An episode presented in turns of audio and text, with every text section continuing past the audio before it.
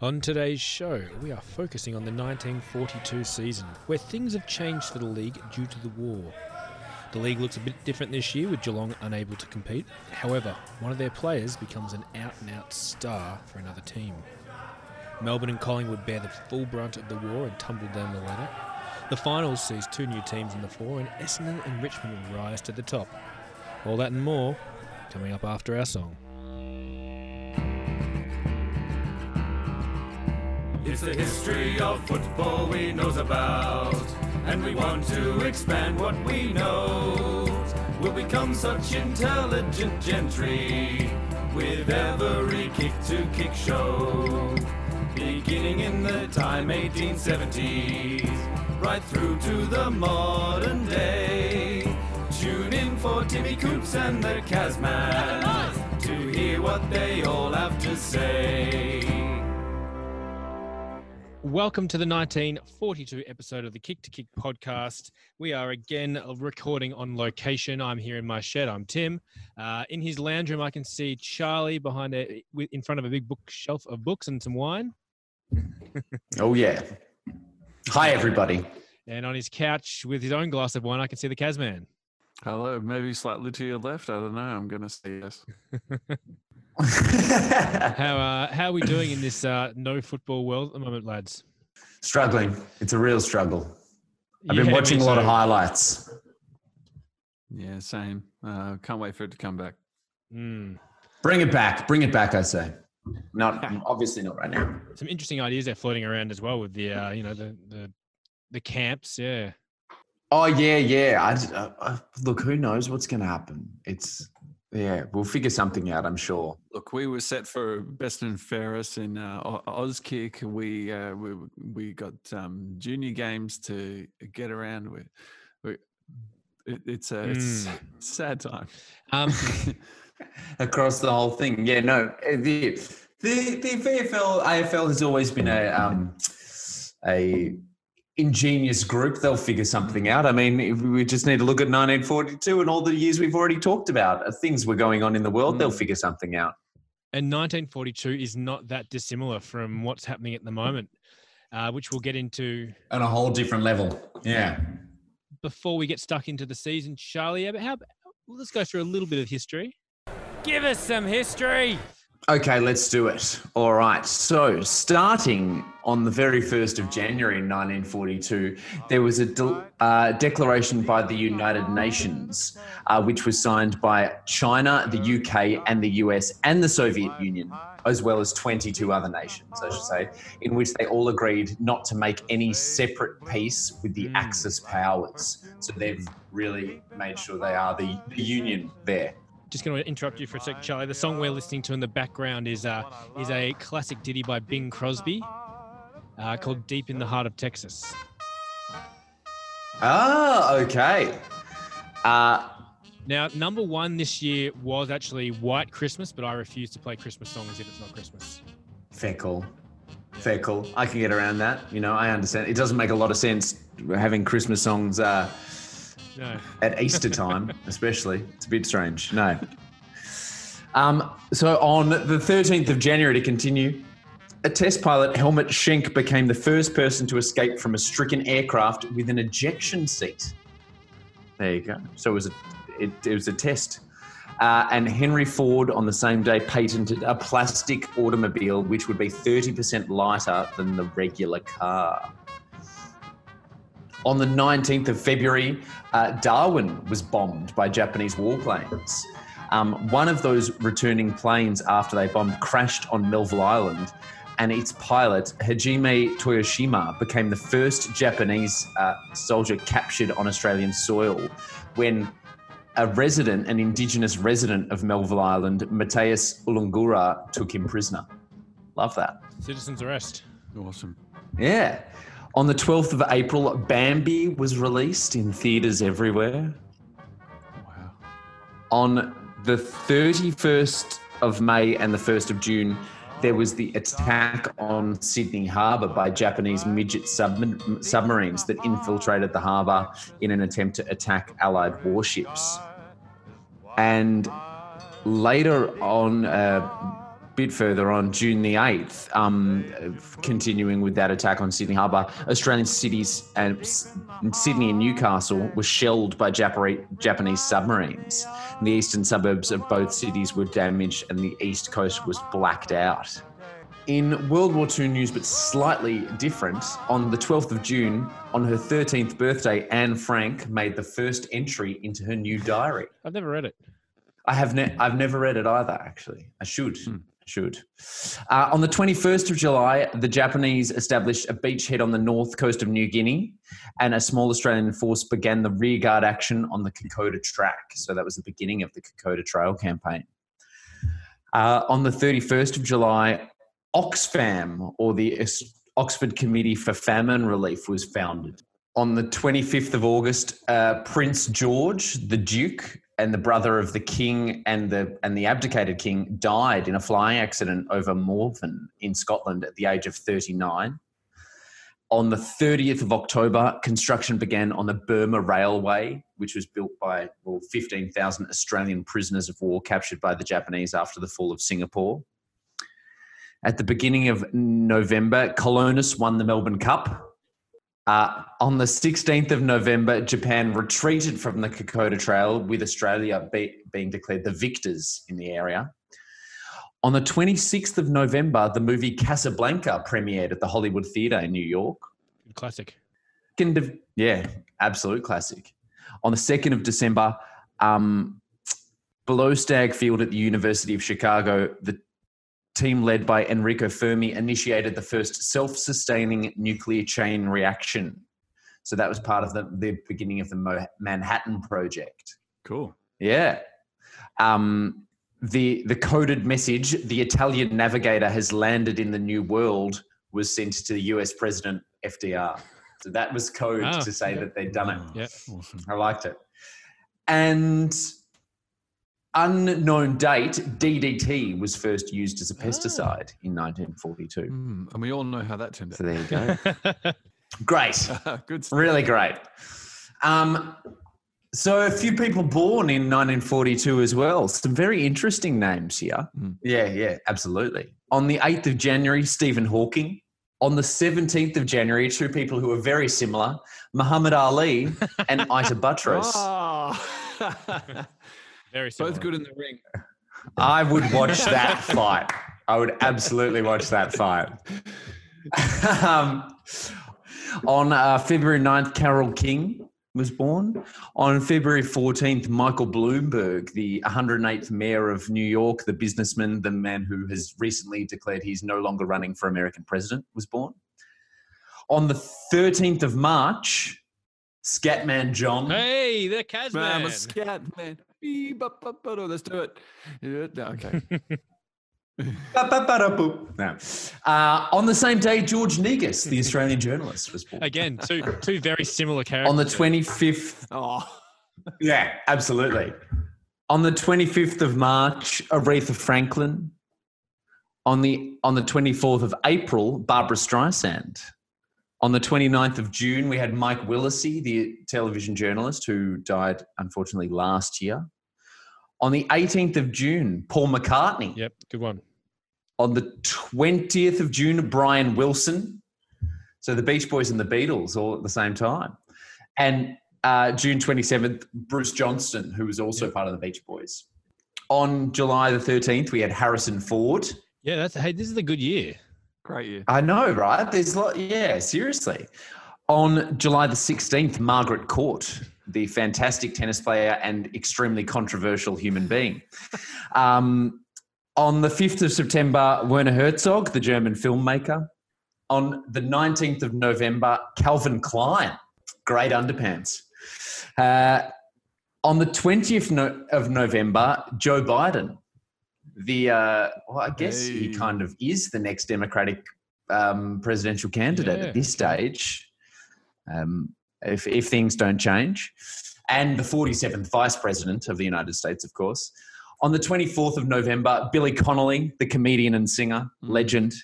And on the 27th of November, another strange duo, Manolo Blahnik, the Spanish shoe designer, Mm. and Jimi Hendrix, the American guitarist. Yeah.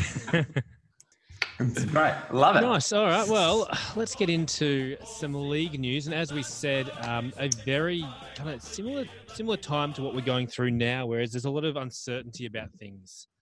Um, so we've got a new prime minister. I think you mentioned last episode, um, John Curtin. Yeah, last last year that happened. John Curtin took over. Yeah, and he wasn't as keen about football being played um, as Robert Menzies was, even though he had played for the VFA himself and his cousins playing at Fitzroy. Yeah, who did he who did he play for? He played uh, Coburg or Preston. okay, yeah, that's right. Press, yeah. Um, anyway, they um, pre-season Hawthorn, Collingwood, and Melbourne kind of say we shouldn't play. Let's abandon the season. that We're Mhm. losing too many players. Yeah. Um, but in the end, the, the the league went ahead. So those three teams uh, it continued playing, even though they were absolutely decimated by. That, yeah, well, uh, that's I was gonna gonna say from that. I mean, Hawthorn probably not so much, but Melbourne and Collingwood, you can totally understand where they're coming from because of all the clubs, they were by far the the, the worst affected by players Yeah. not being available. Um, the other thing was the fixture was complicated by the fact that the uh, the VFL didn't know if the grounds would be available. So all the all the grounds, Yeah. uh, except for Windy Hill and Brunswick Street Oval, were candidates for long term appropriation by the military. yeah, in fact, I think the the, the MCG ended up um, being taken by the Americans and then the RAAF until It did, uh, yeah. 45. So it's three three years that they weren't able to play there. Yeah, so um, obviously Geelong lost their home ground last season, and we know uh, they moved to Kardinia. Um, Yeah. So the VFL announced that unless three grounds were available, the season probably couldn't go ahead. But uh, in time, they were able to find grounds because of the fact that the VFA decided not to play. So because the VFA decided to abandon that, was Yes. great for the VFL because we could use their grounds. That was it. Without the VFA abandoning, there probably would have been no football Yeah, so across the board. VFA take one for the team. Um, Mm. They would have been so happy to do it as well. So ultimately, the MCG, Lakeside Oval, Western Oval, and Junction Oval were all taken by the Army, uh, which meant that St Kilda moved to Toorak Park, um, Footscray Yes. to Yarraville Oval. And Um, yeah, Melbourne started sharing Punt Road, yep, and I think they they might have trained somewhere else as well. and South Melbourne shared Correct. Princes Park with Carlton. Yeah. Um, now, important question for you guys, because St Kilda and South Melbourne are no longer playing at uh, by the lake, do we still are they still contesting the Lakeside pennant? We need to make a decision. Yeah, I think they are because they're both Lakeside teams. They're Lakeside teams. They go back to it. it it's not like they they moved moved by choice. They're still playing for the completely value, valueless Lakeside pennant, which is fantastic Yeah. for them. If you live lakeside, you're either you're either south or um, yeah. So you you've got to choose. Exactly. Um, now, the next thing, Charlie, I know this is going to make you really angry. Um, the way the fixture was set up. Mhm. So, um, Yeah, bullshit. so during the first 11 rounds, each team played each other once and had the bye. The remaining five rounds were the same. So, rounds 12 to 16 were the same matches as rounds one to five. But this was an uneven fixture with six teams playing 15 matches and five teams playing 14 matches. Teams that had a bye were awarded four points for the bye. So some teams got an extra four points because they had an extra bye. What an absolute load of rubbish. Okay, like I, I, I actually, I actually don't mind the system as as a whole because it's like we're just getting this done. We're running on, you know, fumes. We're playing in the wrong places. So they're like, we're just getting footy to the people, which I'm all about. But four Yeah. points for a bye makes no sense at all because you may as well. You're better off just having zero points for a bye, and then the less teams get a, the fewer teams get affected. Yeah. I'm um, sorry, but why can't you win when you're playing away? Uh, um, I know, I know. It seems in this era much easier to win when you're at home, but uh, uh, surely you still win when you're away. It's ridiculous. I don't. Yeah, the four points for a bye thing makes no sense to me at all. At wor- at most, it should be two Yeah. points for a bye. Yeah. luckily the uh, VFL was saved an embarrassment in the final round, and we'll get to that later. Um, the other big thing we haven't actually brushed on yet Yeah. is Geelong didn't play this season. No. So yeah, they because of travel restrictions, which is uh, very interesting. And, and this time, um, they weren't able to to travel up and down the freeway from Geelong to Melbourne. So, interestingly, t- temporary transfers were available to uh, Geelong players Yeah. with a limit a limit on that of three players going to each club. Even though quite a few seem to go to South Melbourne. I've got I've got a list here of the players that left. Uh, we've got Jim Jim Knight, George Neal, and Jim and Neil Tucker to Carlton, Jack Grant and Len Toyne to Fitzroy, Yep. Clyde Helmer to Melbourne, Vic Nankervis to St Kilda, Jack Butcher, George Doherty, Bill Harwood, Lindsay White, Pat Leahy, and Wally Southern to South Melbourne. Whoa. Yeah. So six to South. Mm. Interesting. Um, the other thing was Geelong still had to pay their 100 pound entry fee to the league, so they could keep their spot, Yeah. which is, Stay- sounds a bit greedy. And their players were paid like a, a minimum wage as well, even though they weren't playing. I think they were paid at one pound ten. Yeah. Yeah. Oh, that's great. I read maybe I read that. Yeah. Um, a few other things uh, happened. So there was actually talk because, as we said before, Melbourne and Collingwood were uh, two of the the biggest ones against playing because they'd been totally decimated. At one point in this uh, year, there was whispers of them amalgamating into a joint team for this time to cover those losses, but they were both able to compete. That happened in the SANFL. Quite a few teams merged for the war period. Hmm. Yeah. So imagine So that. let's just imagine Collingwood and Melbourne had merged and that Collingwood Melbourne team won the flag. Would that mean Melbourne had won? they would have would hundred mean percent. Melbourne wins four in a row and Collingwood have kind of helped them equal that record. I mean, it, it's messy. I think each team each team gets a flag. Melbourne's won four in a row, but Collingwood have won another one. So well done them. Hmm. Hmm. I'm not sure how the uh, VFA, uh, the SANFL did it, but yeah, it, it could have gotten very messy. So I, I think it's good they didn't do that in the end. I think uh, I'm going to rewrite history. If that had happened, we definitely would have won another flag for sure. Um, now we've also got a pre-season fundraising match that was played between Fitzroy and Richmond at the Punt Road Oval. Yeah, there were quite a few um, fundraising Yeah. matches this year, which Yeah. is always good. We've got rid of the Lightning Cup. Thank God for that. Yeah, yeah, but we've got a few other things happening, which is great. yeah, so that pre-season cup, uh, Richmond defeated Fitzroy 109 to 67. 15,000 people in attendance, a gate taking of around 700 pounds, which I, I'm pretty sure all went to the war effort. Yep. And then there were there are a few matches between um, the different uh, services, so like the army, the navy, and the uh, air force. Uh, there was a, a couple between like amalgamations of different teams played. Yeah, it was it was all very strange, but a lot of good stuff going on. A lot of teams that would have been great to watch, I reckon. Mm, absolutely. If you look at some of those teams, and we'll get to some of them later on as well. Yeah, definitely. All right, so let's uh, let's work up from the bottom. In 11th place at the bottom. 11. Interesting. Interesting number there. Hawthorn, yes. I know. You're shocked. One win, 14 losses, 65.6%. Let's do it. Hawthorn had a uh, just a ripper season for the, for the Mayblooms. Um, no, captain captain by Jack Carmody, coached by uh, none other than Roy Cazaly. Up there, Cazaly. Um, their lead their goal kicker was Alec Albiston with 32. Their best and fairest was Jack Barker. So not a lot great happening for for Hawthorn this year. They had well, I guess you call it two wins if they're getting four points for the bye. so ridiculous. So I got some I got some good names here for you, Kazman. Oh, they had a record of 18 players debut for the season, which was a record Mm. at that stage for the Hawks. Um, I've got Barney Jorgensen, Good. Reg Hawkins, Harold Zucker. So just some some interesting names. yes, we love a good. Is Jorgensen, there must be. There must be Mm. Norwegian. um, so of No. yeah. of all the debutants they had, uh, only one, Peter O'Donoghue, made it past 50 games. Mm, Tough period. Yeah. Oh God. Um, attendance plummeted to an average of around Yeah. 5,000 Not ideal. people.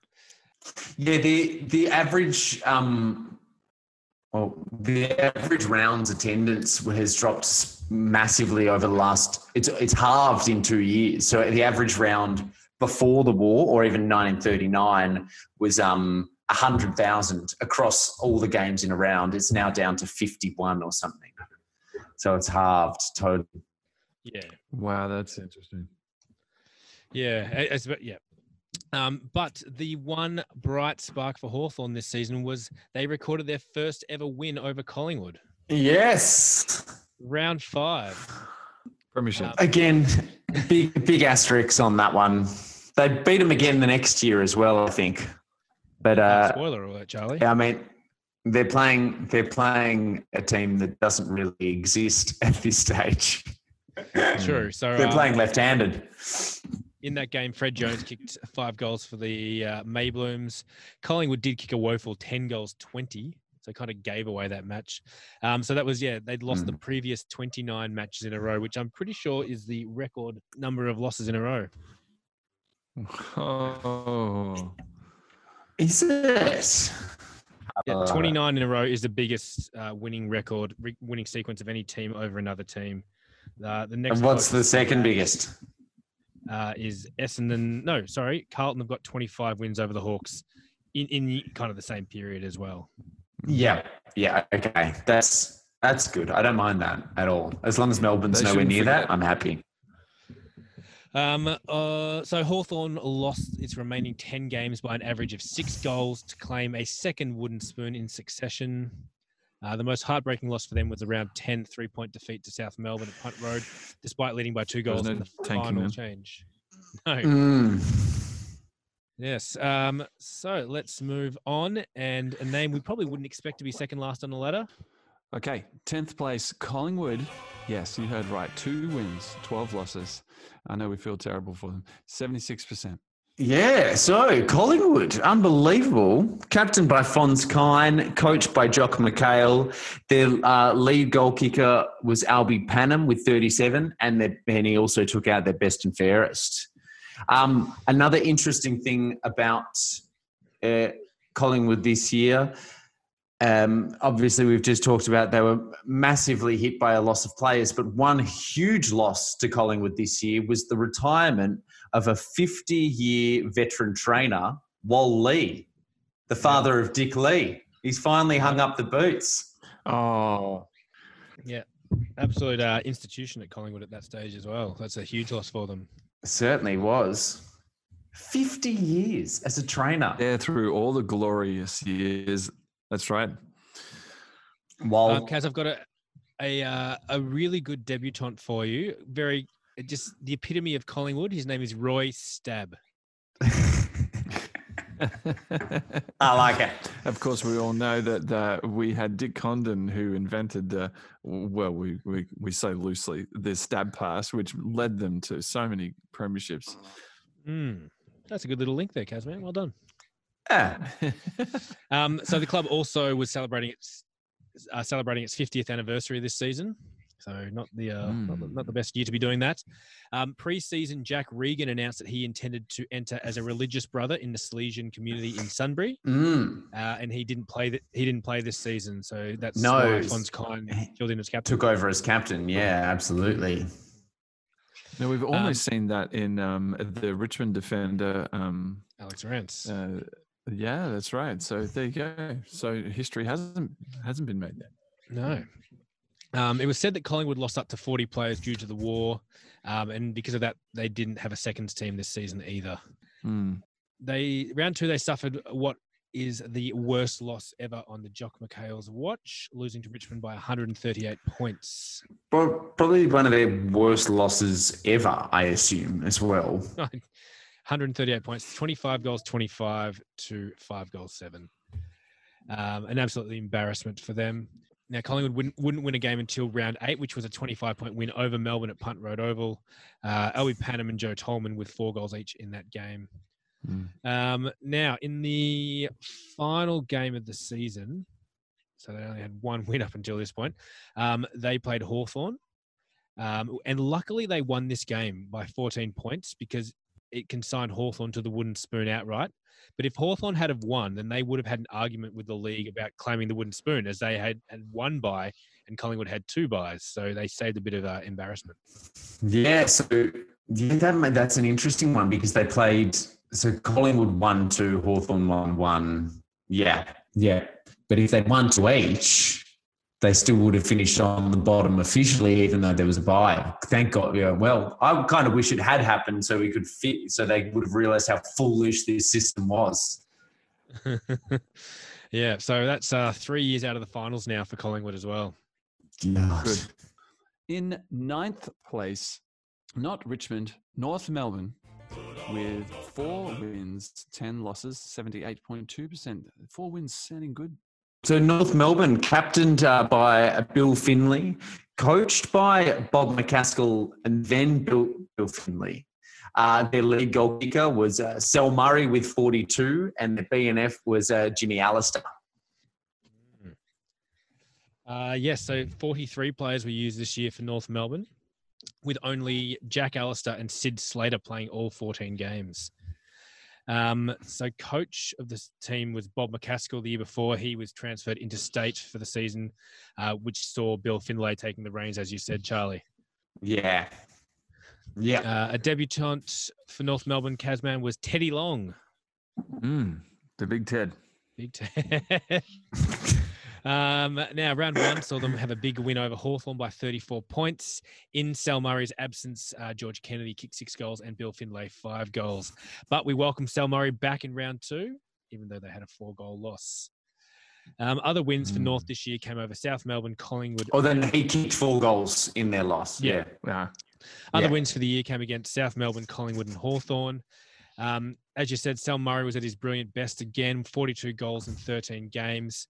The highlight being six goals against the Pies at Arden Street. Uh, he kicked goals in every game he played. Um, but the best thing that happened to North Melbourne was an, an administrative coup, uh, which the club actually got lease of its oval back. So since 1922, they had an in principle agreement with the committee involving a football, cricket club, and independent chairman. But this expired in 1942. It was given back to the Melbourne City Council. So North Melbourne's committee applied for the lease and were given it by the council. Therefore, they became their own ground manager. I absolutely love the history of, of North Melbourne and their grounds. Charlie, Yeah, sorry. love it. So before that, it was it was run by footy cricket, and then also somebody else who was like, okay, we're going to use it for you know a carnival this weekend or something. Yeah. And now it's just purely Arden Street is North Melbourne's home ground. Absolutely. Love it. That's great. Wow, 1942.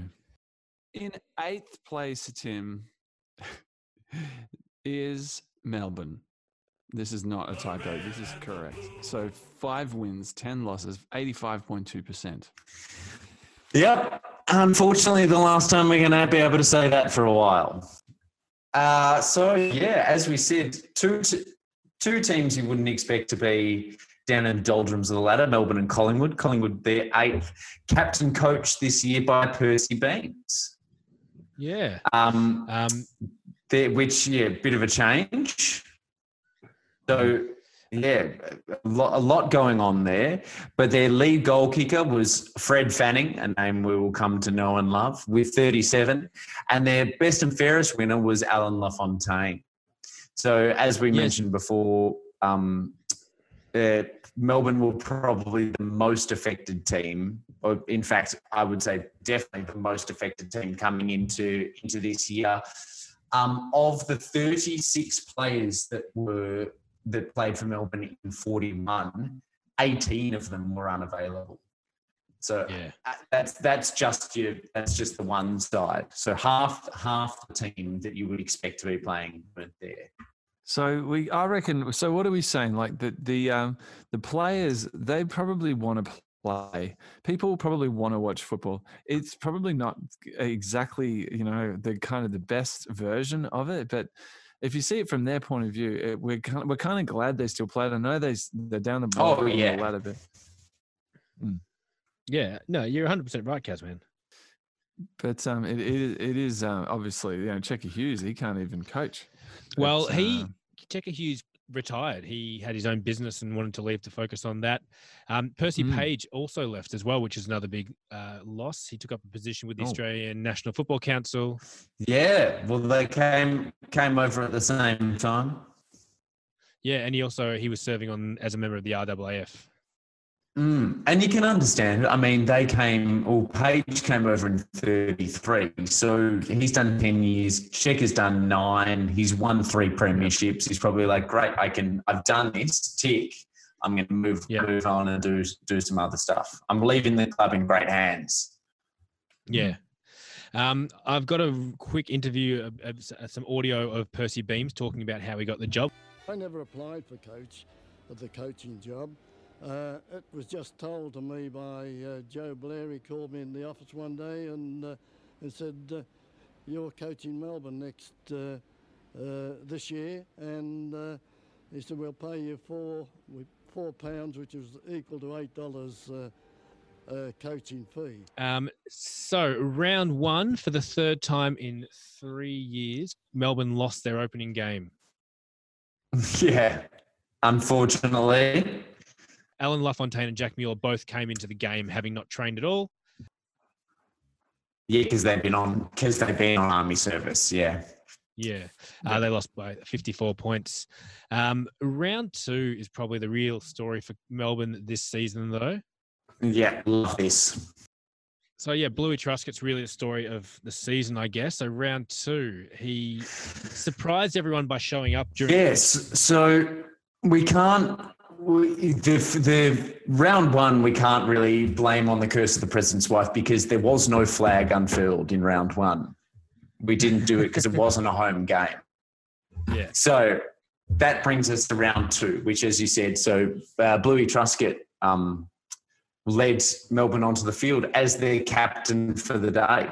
Yeah, so he actually showed up during the week. No one had, had expected him to be home. Uh, word spread about him because he was, you know, he was revered as this great footballer, great air squadron leader. Um, word got out that he was going to be at the game, so there was just fever pitch this game. He found it really hard to get into the rooms. Apparently, Percy Beames tried to speak to the team before, and there was just so much hubbub in the room. Yeah. He couldn't get a word in, so there was hardly a a um a pre-game address at all. And uh, Bluey Truscott was made honorary captain for the day. As you could, uh, I'll I will share that YouTube video. You can see him leading the team out. Yeah, it's fantastic. Um, he didn't have a great game, it must be said, because well, he had he hadn't trained. Although he was very physically fit, he had absolutely no match condition. No, so I'll just go back pre-game a second, Charlie. Yeah, Just go back pre-game a little bit really quickly. Um, so before the game, Bluey Truscott, his mother, and the wife of Chairman Joe Blair unfurled the premiership flag together. Um, he was presented with a 1941 premiership medallion by Bill McClelland. Um, the great Melbourne man himself. he was given a 1,000 pound check or money order by John Wren. Wow. Um, and one one thing that actually happened was Jack Dyer ran over with him towards the Richmond supporters. They raised his hand up and he asked all the Richmond supporters to give him three cheers, which is really unlike Jack Dyer. You know, very much. So. Yeah, it's pretty fantastic. I love that. Um, so as you said, he was really underdone. Melbourne uh, Melbourne conceded ten goals in the second quarter, and we're never really in this game. Um, in the third quarter, umpire Hutchinson blew his whistle, uh, signaling a free kick to Bluey Truscott. Legend has it that Jack Dyer gave it away deliberately, but nothing was ever c- proved. But apparently, Jack Dyer's wife was a cousin of Bluey Truscott's. Um, so Truscott went back. Truscott went back, uh, covered in mud, socks around his ankles, and would kick the last goal of his career. Um, but in the Mm. end, this game would would be a 79 point loss. yes, and and yeah, as you said, the la- the last of Bluey's uh, fifty senior games he played. Mm. That's it. I love the um, a little bit of um, uh, um, I don't know um, something similar to the um, Richmond Anzac, Richmond Melbourne Anzac Day games. Yeah. Um, Oh, yeah. Also, this game set a record for the highest aggregate score in a game, with the teams combining for 48 goals, 25, 313. huge. Stood for Yeah, thirty record- years. Yeah, absolutely insane. Um, love it. Yeah, so let's move on. Round four would be their first win, which was against Hawthorn by 46 points. Uh, your boy Fred Fanning kicking seven in that game. Their second win of the year was a seesawing battle with the Shinboners. Despite many of their players not being at their best, they overcame an 11 point deficit in the last 10 minutes with three straight goals to record a lucky escape. Um, and round 12 was probably Melbourne's best win. They finally started playing like the uh, three time defending champs. And they had a win over the uh, the top of the table Bombers, unfortunately, Yeah. with Baggett, Baggett, Fanning, and Beames being best on ground. Uh, they also won two of their last three games, beating Fitzroy and Hawthorn. But overall, I mean, just getting Pretty average. Yeah. Unfortunately for those demons. Anyway, what can you do? Yes, I mean, you know things are bad when the, the team above them finishes above them. Yeah, exactly. So speaking of which, moving on. Seventh place, St Kilda with six wins, eight losses, 81.9%. Captain coached by Reg Garvin. Lead goal kicker was Jack Kelly with 21. And their best and fairest winner was Ken Walker. Yes, uh, some debutantes for you, Kazman. We got Bill Butler, Fons Auger, Dudley Probin, Marcel Hilsz. Um, they also got Frank Kelly and Jack Brenchley, who came across from Prahran to help the team as the VFA was closed. Yeah. Keith Miller could only play in two games this season after being relocated interstate with the RAAF. Oh, and those are all fine players, but we do not see many Geelong players going to St Kilda, do we? Let's be honest. No, there's, there was what two or three. Mm. Um, as you said, Charlie Reg Garvin was now the captain, elevated. Yep. Um, they managed six wins for the season, round two being their first with a big win over Hawthorn. Uh, but they look pretty inconsistent, losing more games in the first half of the season. Before a bit of a run in the middle of the season, saw them snag a few games. Um, like Melbourne, they also had a one goal win over S, or they were able to beat top of the table Essendon in round nine. Yeah. In a, ve- in a very muddy affair. Yeah. Um, they then thumped North Melbourne in round 11 with Dudley Probin kicking eight in his one and only season, which is actually a VFL venue record for Toorak Park. Well, how long was Toorak Park a VFL venue? One season. yeah, okay. There we go. It's still an obscure record. Absolutely. Hold on to it for as long as you can. Which then, uh, Sixth place, Fitzroy, the mighty Gorillas with eight wins and seven losses, 104.9%. so um, Fitzroy was captained again by Dan Minogue in his last year at the club and captained by um, Maury Hearn. Um, their lead goal kicker was Claude Curtin with 61. Yeah. Um, so Frank, Q, how do you say his name? Curcio. Curcio, yeah. Apparently his nickname was like Musso because he was Italian. So like Mussolini. Mussolini? Yeah, Yeah. classic. Oh, God. Yeah. Um, so he had enlisted in the war, so he wasn't available, hence Maury Hearn being the captain. Um, and Maury Hearn talked about one of his um, great honours was actually getting to meet the Prime Minister before a game, but he, he couldn't remember which one. And Which Prime Minister? Well, there were three in that short period of time. So No, no, no. Which Ma- Maury Hearn couldn't remember which game. It was definitely Curtin because uh, Curtin's nephew played for Fitzroy. Yep, yep. Okay, sorry, I'm with you. Yeah. uh, now, round one, the season started with an emphatic 25 point win over the Saints. The highlight of which being Haydn Bunton's back. hey, what? But he's back over on service, is he? Yeah, so he was in town training for the army, um, and said, you know, if I'm going to play football, I'm if I'm in Melbourne, I'm only playing for Fitzroy. So Love uh, it. He he played a few games. Yeah, he so. Uh, in this game, Curtin kicked four goals, with every one of them uh, through the accurate passing of Haydn Bunton, who Love kinda it. seems like he hasn't hasn't slowed down at all. But we will find Still out. if got it. Has. Um, interestingly enough, only Len Smith and Frank Curcio were Bunton's teammates in the past. The team's completely changed since you left in I think it was 37. Yeah. Wow. Um, then Fitzroy won in round two against North by 21 points. Uh, and round three, they had a thumping win over Melbourne. Claude Curtin booting seven goals. However, the win over Melbourne would be Haydn Bunton's last as a Fitzroy player. Um, he injured his ankle, and then the Army took him back over to WA, and that would be the end of Haydn Bunton as a VFL player. Yeah. And we'll uh, we might talk a bit more about him later on. I'm sure we will.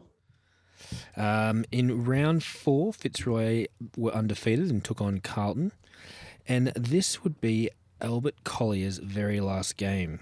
Um, he was quite prominent in the second quarter, um, but the the Maroons or the Gorillas, as they were called then, couldn't get the win, and that brought a close, unfortunately, to Albert Collier's career. Now, I assumed it was because he was too old or injured, but it was in fact because he was transferred interstate with the RAAF, and um, yeah, he didn't play another league game after that. Um, they won okay. five of their last 12 games, but they missed the finals again, which is, you know, kind of what's happening with Fitzroy. Yeah. Uh, the annual the annual report noting when it's taken into consideration that the majority of our players were in camp in the various fighting services and could not train regularly, and 70, 75% of the regular senior team were required to play in hard service matches with their respective units each Sunday, as well as participate in their club's league engagements each Saturday, their efforts were most praiseworthy and call for their highest commendation. Yeah, and I I feel like that's a great statement and probably probably uh, covers most of the league at this stage, really, not just Fitzroy. So it's it's a good thing to good thing to notice. It was something uh, I also think you had have to mention to, about Fitzroy was there was an unofficial tenth flag for Fitzroy this year. Timmy, did you hear about this one? No, tell me. No, okay. So Frank Curcio, as we said, left. To, well, had to had to step down as captain because he he enlisted in the RAAF, as well as Frank Curcio. There were not about nine other Fitzroy players, including Len Smith and a couple of others, uh, who were part of the RAAF, and they all represented the RAAF to win the Inter Services League Cup for the year. So basically, a team of Fitzroy players won the flag for the Inter Services League. So there's your 10th flag for Fitzroy. Excellent. Yeah, I feel like if that was St Kilda winning that, they'd make a big celebration. But Fitzroy got quite a few, so they probably didn't make a big deal about that. Oh, well, yeah, yeah. Fifth place, just missing out on finals. Carlton. That's right, with 10 wins, four losses, a uh, 120.2%. Yeah, so moving on to Carlton. So, uh, captained by Jim Francis, coached again by Perce Bentley. Remember, if we still remember, he can't play because he's sitting on the on the bench after moving across uh, last year. Their lead goal kicker was Paul Schmidt with 47. Schmitty! Yeah, Schmitty. And their BNF winner was Jim Mooring. So, as Tim mentioned earlier, they recruited uh, Jim Knight from Geelong, who was a fantastic midfielder. Uh, also, a couple of um, uh, debutants this year were Ollie Grieve and Bert Deacon. Mm, um, Kaz Mangy, tell us a bit about Bert Deacon. So, Bert Deacon, uh, he, he he's obviously gone on to win a Brownlow medal in 1947, but uh, th- this year de- debuts. Um, a superb mark. There's just nothing more valuable than than someone who can grab it, right? Yeah, absolutely. um, tied for uh, club captain with Ern Henfrey um, in the best and fairest uh, in uh, in um, which year uh, played in the uh, 1945 and 1947. So he's right up there. He's one of the, one of the club greats. Um, he returned to Preston as captain coach in 1957. Anyway, so and he goes on to be he's one of those football people. You know, stays as a cl- uh, club secretary. Um, and actually, in the football Bible, it goes like this, Tim regarded as one of football's gentlemen. Now, I don't know if there's any other title you want to want to be um, attributed, but that is definitely one of them. Oh, yeah, I agree. um, so Carlton were the team that had a buy first up, and actually I didn't mention this at the start of the show, but um, I'll let you know how the bye curse goes. I've actually kept track of that as as the season gone on. Ah, okay. Um, so they had the first up bye, it was followed by quite a big loss to South Melbourne. Although our new favourite player Schmitty kicked two goals. Schmitty. Ready? Uh, round four saw the Blues finally open their account, beating Fitzroy, who had previously been undefeated. This game was hard and solid, with perhaps too much weight used at times. And Carlton's evenness was a winning feature. Fitzroy played wildly, Neville settled down, and kicked poorly. Uh, the first quarter being the difference where Carlton kicked five goals, four to Si- Fitzroy's six behinds. Round six was a thumping of North. Schmitty with five. Yes, Schmitty. Round seven was a loss to the Bulldogs, but saw the debut of Bert Deacon that you've just talked about, Kaz. Schmitty with another five. Yep.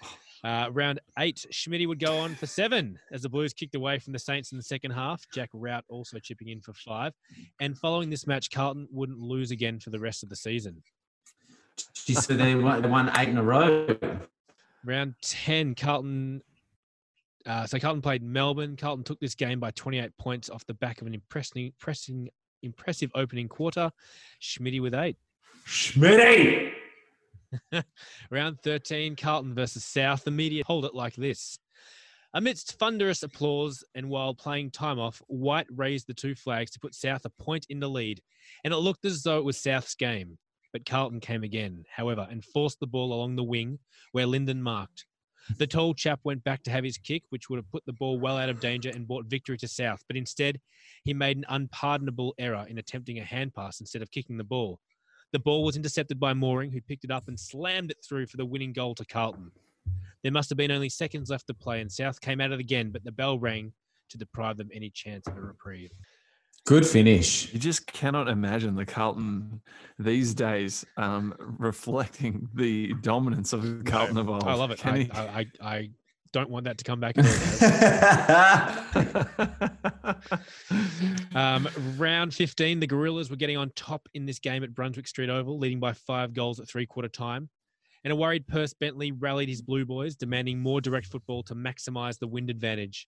He then watched on as his team grabbed the game by the scruff of the neck, with uh, Bob Chitty impassable across half back. Jim Bones Baird began marking everything that came his way. He kicked another spectacular five goals in the term, finishing with seven as the Blues came roaring back and vanquished a stunned Fitzroy by 17 points 17 13, 115 to 13 20, 98.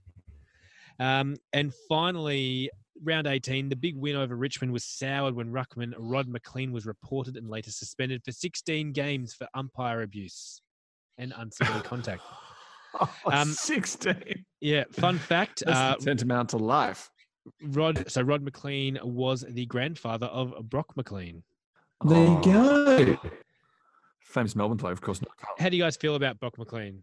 Yeah, let's not talk about it. um, also, that game, Jim Francis ended his record breaking run of 142 consecutive matches for the Blues. Um, but this is the fifth time in the last nine seasons that, that Carlton have finished fifth and just missed out on finals. Oh, killer. Although they can't blame, you know, the buy system because they had two of them. They did. So they, Yeah, really, isn't it? Of course they did. they had a poor start to the season. That cost them in the end.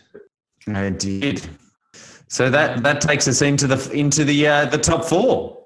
And that leaves us with Footscray in fourth place in finals, 10 wins, four losses, 126%. So here's a here's a name you wouldn't have expected to hear up here. No, Footscray, captain, coach, and their lead goal kicker with 51, Norm Ware. And their BNF was Ed Ellis. They had a fantastic uh, debutant in Charlie Sutton, who played his first game in round two. Yeah, Kaz, do you want to uh, tell us a little about Charlie Sutton? That's right. Well, Charlie Sutton, as you know, um, they named their best and fairest after him and um, goes on to be captain coach and um, another football person. We love a good football person, don't we? Um, now, he started off in the midfield and and didn't do so well, but um, he goes goes back um, to my second favorite position apart from the ruck in the back pocket, half back. Sorry, excuse me, back pocket, and um, just absolutely, um, you know, it, it just it does so well there. Uh, gets lots of uh, gets a few best and fairest, and also he's famous for his dash. Um, how reliable is that when you've got someone playing like that down there? Mm. Um, he uh, also, you know, represents the BV. Um, and um, so Charlie Sutton, um, an absolute legend of the game. Um, uh, there, there's stories uh, where he takes over from Ted Whitten, but um, sorry, excuse me, that uh, Ted Whitten takes over from him, and then he comes back to be um, the coach again. Um, so he's, you know, when we talk about Ted Whitten, um, he's obviously right up there too. Absolutely, he is. Um, just to backpedal a little bit, Kazman, your favourite position's back pocket? Mm. Yes, Tim, I, I, I have a feeling where you're going with this. No, I just it's a strange one. It is extremely obscure. Look. look. um, well, so I mean, you got you want to find somebody, put them in the back pocket, and your team's winning. The, Ex- ba- the back pocket gets their chance to shine. Fair enough. Yeah, I just yeah, okay, I'll go go with that. oh god. Uh, you'd, you'd be sur- you'd be surprised to know that I I played a lot of back pocket in my days. It's a great place to hide someone who's terrible at football. I yeah, I, I won a most improved award from back pocket. They did, yeah, you did, Timmy. No hiding your light The under story, a bushel. wait a second. You you kicked like twelve goals from the back pocket one time, didn't you? No, no, no. I, I was mostly a backman in, in most of my football playing days. Um, there were a few times where I did go forward and kick some bags occasionally in against lesser teams, but but no, I was predominantly a backman. Very, very modest of you there, Tim. If I'd kicked a bag, I wouldn't have stopped talking about it. That that's a whole nother podcast, Charlie. yeah, true. Very true. Um, so, Footscray, pre-season, the doggies had intended to recruit Lindsay White from Geelong, who we'll hear about very shortly. However, Footscray, the Footscray official they sent to recruit him, mixed things up and ended up signing Lindsay White's brother, not Lindsay White.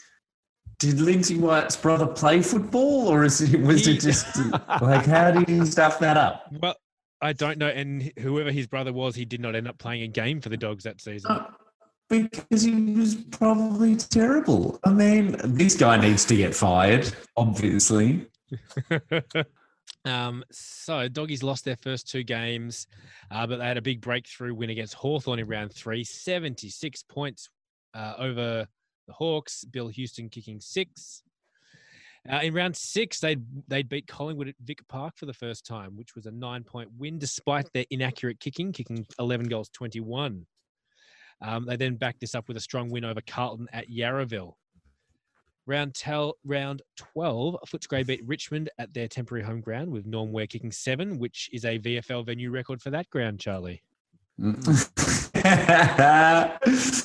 Hang on, Richmond. Oh no, at Footscray's temporary home. Yeah, sorry, I'm with you. I'm with you. Yeah. Um, season came down to round 16. The doggies needed to win against Fitzroy and hope that Richmond beat Carlton or didn't let Carlton win by a huge amount. Uh, they had a three point lead at half time, but they ran out convincing winners by 37 points. Norm Ware again kicking a bag of six goals. Carlton also won, but not by enough, which meant the doggies were back in finals. Yes, there they are. The tricolours. Tricolours, a little post-season trip as well. Doggies brought the season to a close at St Augustine's Parish Hall in Yarraville, followed by an end-of-season trip to Ballarat. Yeah, delightful. You know, just to finish off well. Beautiful. Uh, now, another surprise team in the four here, guys. Third place, back in the final, South Melbourne, 11 wins, four losses, 129%. Yes, the Swannies. After years in the doldrums. Or should we call them? Well, as you said earlier, Timmy, should they be referred to as the Swan Cats at the moment? I'm not Yeah, sure what's like- going on there. They've brought all those like, catters you know, along right? across. Like, yeah, like in World War One, when all those cat, when it was uh, Rich Richlong, when all those Cats players were playing for Richmond. Yeah, exactly. Yeah, very similar. Anyway, uh, so captain uh, by Herb Matthews this year, coached by Joe Kelly. Um, these guys actually managed to recruit Lindsay White from Geelong. Um, They did. the much more famous brother, the much better white brother. Um, and their lead, he was the, their lead goal kicker and the lead goal kicker of the VFL this year with 80. And their best and Yes. fairest winner was Jim Cleary. Yep. So some other debutants they had were Terry Cashin and Vic Castles. They also got Tommy Leahy from Essendon, which was a big recruit. Um, and these big recruits they've got this season have obviously made a huge uh, difference to the team, and you know brought them back. Yeah. finals. Um, They're very good at recruiting people. yeah, they are. Uh, even now, you talk you talk about the Swans now. Yeah. they're, they're still able to lure those names. Round one, they had an opening victory against Collingwood at Princes Park. Uh, this saw Lindsay White slotting right in with the Swans, kicking seven goals, while Tommy Leahy kicked five. That's 12 goals in the first game from new recruits. From from two recruits. That's unbelievable. I love it. Um, round round three, Lindsay White kicked 10 against St Kilda. Um, then you thought they couldn't get any better. Round five, they beat Melbourne by 33, and Lindsay White kicked 12. He just keeps he just keeps doubling down. Yeah, as uh, the team scored a whopping 148 points in that game. Um, they were third, third on the ladder after five games. Round six, Yeah. they had a home match against Fitzroy at Toorak Oval because Carlton had a home game at Princes Park. Um, they lost this game by 14, and Lindsay White had his only goalless game for the season. So well done, whichever Fitzroy player was playing on him that day. Uh, against Hawthorn in round 12, uh, round 10, they found themselves down by 11 points at three quarter time playing Hawthorn, but held their opponents to just two points in the last to steal the game by three points. Um, now, round 14, Lindsay White would actually miss this game because he was on his honeymoon. Oh, good on him. Where'd he go? Um, look, I'm going to guess like the Gippsland Lakes or something, Yeah, yeah.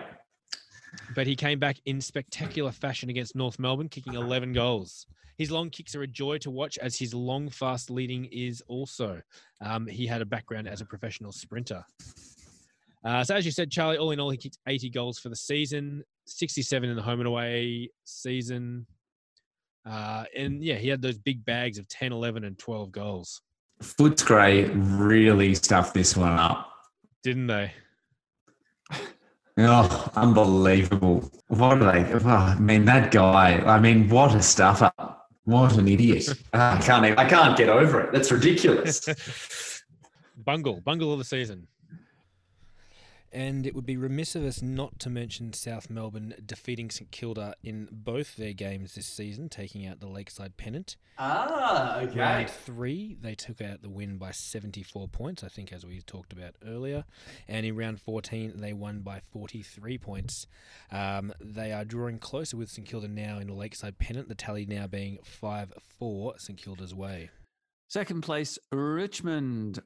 11 wins, 4 losses, 134.5%. Captain coached by Captain Blood, Jack Dyer. Their lead goal kicker was Skinny Titus with 67. Best and fairest, Leo Merrett. Yes, um, some debutantes this year were Max Oppy, Bob Hay, Big D name. Martin, D. Martin, cool. D Martin, uh, also known as Des, Des Martin, came across from South Melbourne, Ah, okay. and, uh, his, Well, and uh, Bill Bill Paleface Morris also made his debut. Don't know how I feel about that racist nickname. It's uh, it's all a bit much, I think. Um, I'll get around it, but you know, yeah. Um, Which version of racism is this? Like, wh- it's, I don't know anything about pale pale face. Let's let's look it up. it's just it's very yeah. I don't know. um, I'm not. So I'll tell you there's what, some, you, uh, you're definitely not nicknaming someone pale face these days. no, definitely not. No. Um, so at times during the season, it was interesting to watch Jack Mueller actually train with Richmond as well as Tom Ferguson because um, they couldn't get nights off the train, so they'd train with Richmond. Yeah, in his big V jumper, Jack Mueller. Yeah, which is um, it's unheard of. Training with an opposite. Yeah, isn't team. it? Imagine, tra- imagine training with the opposition team. It's ridiculous. I like it. Maybe they just wanted to see how many fingers he really had. Ah, that's it. I guess it shows also that teams are just trying to help each other out in these tough times as well, which is good to see. Yeah. Mm. Uh, now, round one, Jack Titus playing in his 264th game, celebrated in style with five goals as the Tigers kicked away from Footscray in the final quarter. Round two, as the Tigers Mhm. beat the Demons, We, um, we, yeah, we talked about that game. The Tigers pulled on about this 30, one. 30 goals, 16, 196 to slaughter the Ds. Dick Harris with seven, Titus with six, Dyer and Wally Russell with four each. Um, and just on that Melbourne Richmond game as well, um, there was a rec- another record made in that game. There were 36 goals kicked to one end, which is a record that was not equalled until the 2001 um, comeback game where Essendon came back from 69 points down to beat North Melbourne. Huge. Um, if now if that wasn't enough, the following week, round three, uh, they kicked at Punt Road Oval 25 goals 25 to beat Collingwood. They are arch enemies. So they've um, kicked funnel- 55 goals in two weeks of football. Yeah, funnel- funnily enough, That's in that insane. game, they were two goals down at the fir- at quarter time. Yeah, geez. They jeez. kicked nine nine goals to nothing in the second quarter and just really ran away with the game. Jack Titus kicked ten, Andy Brennan five. Uh, Jack Dyer was standing out like Hercules and was the hub of destruction for the Magpies in this game. Isn't he always? Yeah, the next game, another 25 goals against the Saints next week. And then a solid win against Carlton in round five saw the Tigers as premiership favourites. Um, so for Richmond's first four games, they've kicked 99 goals. That's ridiculous. Yeah. Um, round seven, they had a loss to South Melbourne, and Jack Dyer was furious. Um, no mercy was shown on the training track during the week. He enforced drinking curfews on the players that usually would go out and drink. Um, and this seemed to work as the team responded and had a good, strong win over Fitzroy the following week. I like that because it's not too harsh. Because a drinking curfew to me sounds like you can't drink after a certain hour. So it's not a drinking ban. It's not like oh we we lost so no more drink this week. It's we lost so you can't drink after nine, which I really like. and, and, and we're back in days when uh, pubs had closed pretty early as well. Yeah, exactly. Yeah, the what what do they call it? The six o'clock uh, six o'clock swill, wasn't it? Or was this before like that, then? Yeah. Maybe. No, yeah. something like that.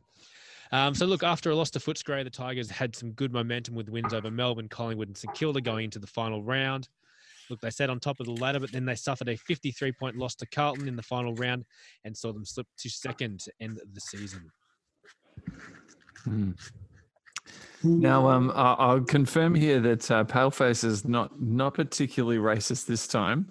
Good. Um, he, he he's a straight up gentleman. Uh, Windsor Brownlow does Bill Morris, and uh, was one of their greatest ruckmen of all time. There you go. Uh, known for his uh, tap for his tap work and knock ruckman, I think they referred to him as, and um, an absolute legend here. Um, just sort of one of those sort of skinny, pale looking guys. I think that's that's. what Ah, okay.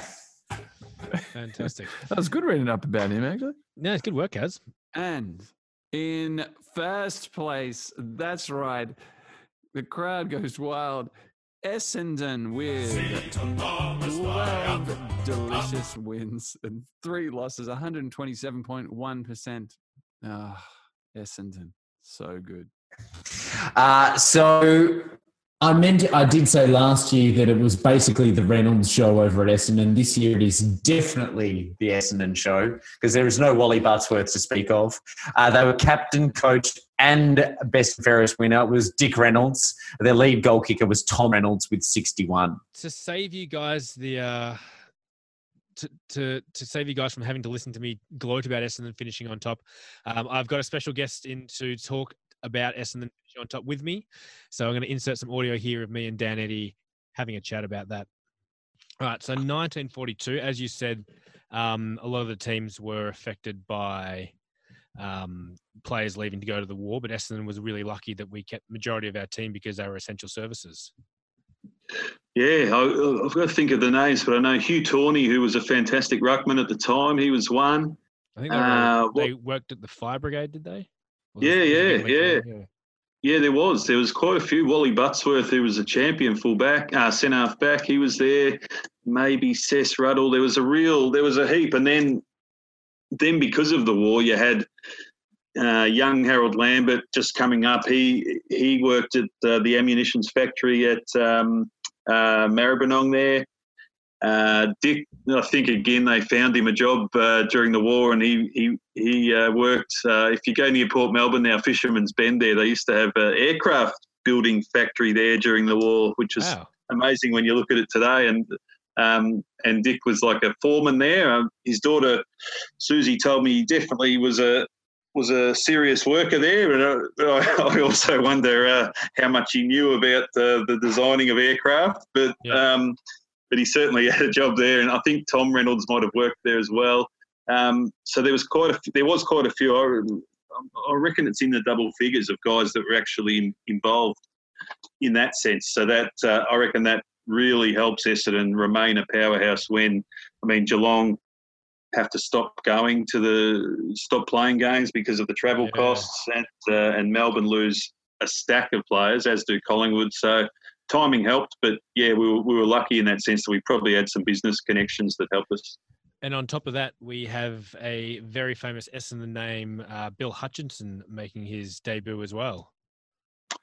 Yeah, do you know which ground he debuted at? Uh, I know it was uh, was it round two, and he got knocked back like Western Oval or Yarraville Oval or something like that. Yarraville Oval, yeah. These uh, again another consequence of war. We we lost the MCG, so they were they were playing Footscray played at Yarraville Oval, which if you've ever been past there, it's tiny, very small ground. Um, and he he actually turned up at the door, and they said, "Sorry, kid, you can't come in. This is for the team." And he he said, "Oh, I'm actually playing today." So Dick, I think, had to go and say, "Hang on, he is with us." So they ironically, they became the absolute best of mates, those two. But um, yeah, Hutchie, he was. You look at him, you look at photos of him in '42, and he just looks like a little kid. But he Yeah. very quickly proved himself a potential superstar in the making. Well, I think it was that round two win over Footscray by four points where he made his debut, and I, I'm pretty sure he kept his spot in the team the whole season. Yeah, he didn't lose it again, and he almost hardly ever lost it again in his in his life. He was he was one of the most consistent. It's a very consistent team. You don't I don't think there's a stack of changes during that season from memory. They it's the last couple of guys they lose to the war. They have to go and serve after that. So guys like Ted Leehane and a couple of others that just fortunately were able to stick around for a bit longer before they got forced to leave. So Yeah. um, but when you had Hutchie learning under Reynolds, who's still in his prime at that point, um, Yeah. and Hugh Torney was one of the best ruckmen in the comp at the time, so they were uh, they had they built a really good list. Yeah. Um, did Dick Reynolds have anything to do with Bill Hutchinson coming to the team, or was that just a coincidence? Um, he reckons. I found a quote from Dick that said that he, if it wasn't for him going and meeting him at the door, he might not have got his first game. But and I don't think the committee would probably. I think I think it was Dick. Dick's suggestion at match committee that he play, whereas I, I get the sense that maybe a couple of others weren't sure if he was quite physically ready yet. But uh, so in that sense, he was very good to him. But then after he got in, and Dick remained his number one supporter. He always says he's the best player he saw. Um, so I I think Dick was probably a key to his confidence, which was yeah, that's probably the best word. He, he gave him the confidence that he could play at that level. Yeah.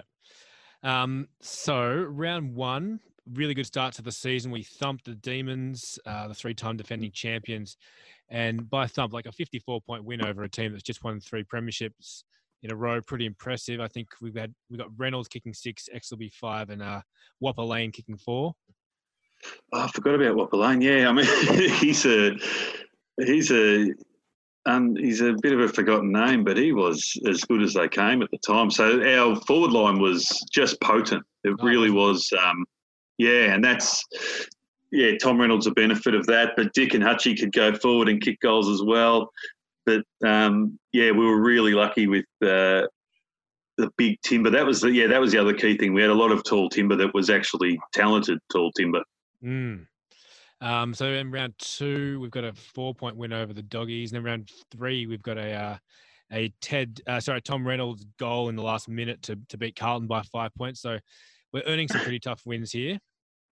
Yeah, wins against teams that um, Dick talks about Carlton. I think later in the season that they were the team that he feared Essendon Yeah. couldn't beat. So wins like that were pretty important, and he he always had a bit of a chip on his shoulder with the Blues, I think, and uh, so he was always uh, pretty fired up to play the Blues. But they, it's the one team that he seemed to feel he had trouble with. So it was a handy another confidence boost early, and then to belt the Pies, obviously in round Yeah, four Which was at, at Victoria Park, Park. where they hadn't won for 16 years.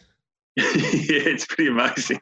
So, uh, and that that all come about from a huge they kicked seven goals to two in the second term. So suddenly, this giant was awakening almost. They're, they're, they're ticking over. They're knocking off the hoodoo teams that Essendon just have not been able to beat for years. You know, Absolutely. And I think you talk about it um, when Dick Reynolds took over as coach that in the 30s, I think they beat Collingwood once.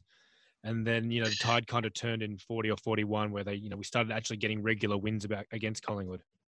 Yeah, we took. I think it took him. Got a feeling because Tom was playing, so it must have taken him five years or four years to actually beat Collingwood for the first time. They beat them by a point. I think it might have been a milestone game for him too. It was just a, you know, it was. They were so dominant, the Pies, in that period, and we. But it's a bit of a changing of the guard. Jock, Jock McHale, you've talked about in the past. He, you know, he um, he was sort of coming towards the end of his successful period, and, and just as Dick was going the other way, so we, we were able to turn turn the tide uh, over the '40s period, and Dick uh, famously uh, hated Collingwood. So he, uh, they said, they said for this calm man who never said a swore or said a bad word about anyone, uh, when he Yeah. got into the change rooms before a Collingwood game, he he'd let not swear, but he'd let loose, you know, and he'd be frothing at the mouth, and he just he just had to beat Collingwood. Yeah.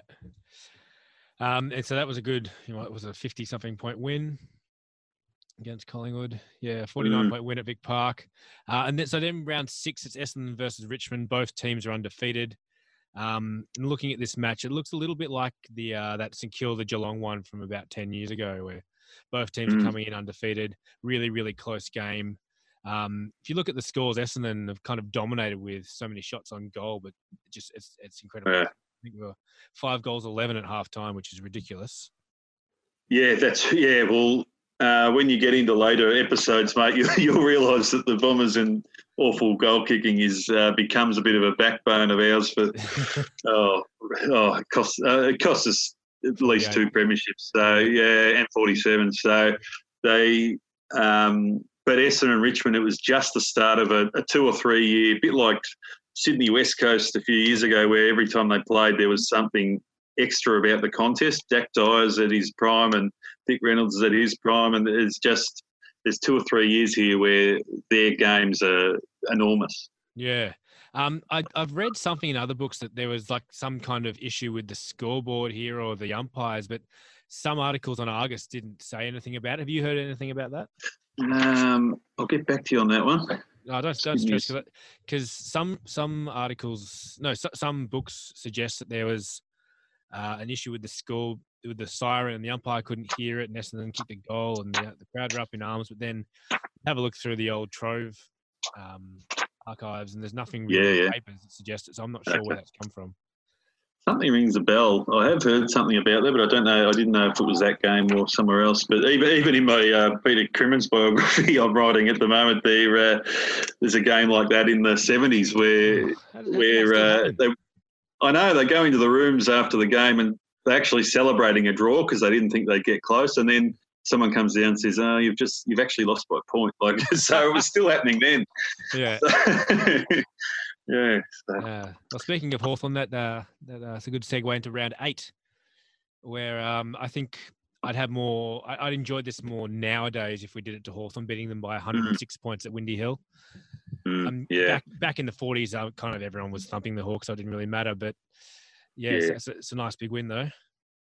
Yeah, and it's a it's a period where Essendon are all, not not necessarily with Hawthorn, but they're they're keen to really exert their dominance over teams that have exerted it over them for so long. So Hawthorn's the unlucky one there, but uh, but just against any of those teams that have flogged them, Carlton, Collingwood, Melbourne, Richmond, through the 30s, uh, I, I, I get the impression there was a bit of revenge in uh, wanting to uh, get them back. And Hawthorn do that later on in the 60s and 70s to all the teams that have belted them like we did.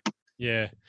Um, no, it's good. Like it's it shows Essendon's really putting the foot down and not not afraid to just kick big scores and bury teams.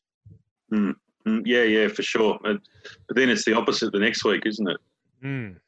Against Against the uh, the Saints. It, uh, again, that's the second yeah. ground like Yarraville. They play at Toorak Park, the Saints, because they couldn't use uh, Junction Oval at the time. yeah, Um, as you can see, there's about 4,000 people there, so it wasn't a huge crowd, it wasn't a big bench. No. Again, if you drive past that ground, it's tiny, but uh, you make do, I guess. But to drop that drop a game to the Saints at that point was unheard of, really, and uh, it was probably acted as a bit of a wake up call for because uh, we were we were on top at the time and we stayed on top, but the Saints. Uh, you know that that's a game that they would have just walked up expecting to win. So that's yeah. a bit of a setback. Yeah, and a bit of complacency around the team at that stage mm-hmm. as well. I think the weather was supposed to be pretty ordinary on that day. If you look at the six goals to four goals, it's pretty uh, pretty low scoring. yeah, well. yeah, for sure. Yeah. The rest of the season kind of seems to be pretty regulation wins, apart from the game against Carlton, which is uh, I think round fourteen. Yeah, and that's the game that uh, that's the game I think sits in Dick's memory at the end of the season because Carlton they didn't start all that great at the start of the year, and they come home late in the year, and he's he was a bit fearful. I, I think it's because of that loss. He's a bit fearful that he didn't want to have to play them. And the quirk in the whole season is that the finals were going to be at Princes Park, which is Carlton's ground. So uh, he, he was nervous about. Which Essendon can't win at either. We haven't won there for years. That's right. Yeah, it had been a while. So they they uh, Dick's probably I reckon he's pretty nervous looking ahead, thinking uh, we do not want to play Carlton on their home deck. So at that point, with a couple of rounds to go, he's he's getting a bit nervous. Yeah, so they they are they thumped us by was it 50, 53 points. And then uh, the Sporting Globe came out and said, I don't think Essendon will win a game in the final series. They're the weakest side in the four. Yeah, that's right. Yeah, it's a huge, uh, huge statement. I was blown away when I saw that because uh, Essendon they were on top and they only just you know they were still equal top but just behind by percentage. But they uh, and but Carlton had smashed them. They had like what is it, 38 shots to 20. So they, yeah. they should have won by a lot more. So I, I reckon, yeah, he's really fearful at that point, but it, it's probably acted as a pretty crucial wake up call at, a, at, at the right moment. Um, let's quickly go around the grounds and see what Big Murph's up to. Hear about the uh, the VFA suspension and the merging in the SANFL, hopefully. Big Red's local footy roundup, all your state and suburban football action, sinking our teeth into grassroots football. G'day, Kick Team. Welcome to the roundup for the 1940 season of football from around this great country of ours. First, this week we take a look at the SANFL, and in the first of three SANFL seasons played under reduced club numbers due to the Second World War. The season length was significantly reduced in the 1942 season, with each of the four teams competing playing only 12 games. The premiership was won by Port Torrens, who were a merger between Port Adelaide and West Torrens, the 1942 season also saw swelling crowds, which continued throughout the Second World War due to servicemen and women being granted free entry into all games. The grand final for the 1942 season was played in front of 35,000 fans. This figure was very significant at the time because such a large portion of the adult population in South Australia were off defending our great country. In the grand final, Port Torrens defeated West Glenelg, who emerged between West Adelaide and Glenelg, by only 11 points in a thrilling grand final that saw both sides score heavily and freely for the whole game. The final score for the game was 18 12 120 to 16 13 109. The SANFL League goal kicking champion was R. Reynolds from Sturt, South Adelaide, with 45 goals for the season. Unfortunately, football fans, the Magarey Medal was not awarded during the Second World War. Over in the WAFL and in the 58th season of Western Australian football, whilst the previous two seasons had been increasingly affected by the drift of players to various services in the military, the 1941 42 off season saw the Imperial Japanese Navy and Air Force move into the north of Western Australia, bombing many northwestern settlements. Consequently, virtually all senior WAFL players had been enlisted to work in the war or for the military, and by the end, by the new year, the WAFL uh, were aware that normal senior football would not be possible. So the league decided to debate whether to conduct the 1942 season. And it was decided that, that they would, and they would allow those who were too young for military service uh, and were under the age of 18 uh, on the 1st of October 1942 were able to play for those WAFL sides. So the teams were largely drawn from players who play in the Young Sports Temperance League, which had 53 clubs in 1941. So quite a large pool of players out there. In a difference to the SANFL, who drew quite large crowds in 1942, the WAFL had a very different uh, season, because the teams were filled with the majority of amateur footballers, crowds were extremely low. The 1942 grand final, play between West Perth and Claremont, saw just 5,000 people attend. The crowd unfortunately weren't even provided with a good game, with the West with West Perth winning by 51 points in a game that was heavily one-sided. West Perth scored five goals, 8:38 to one behind in the second quarter, making a comeback by Claremont in the second half nearly impossible.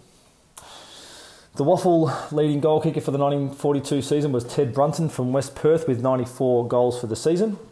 The Sandover medal was won by Laurie Bowen from West Perth, ending a great season for the West Perth football side, claiming the premiership, which was their ninth, having the leading goal kicker for the season as well as the Sandover medalist.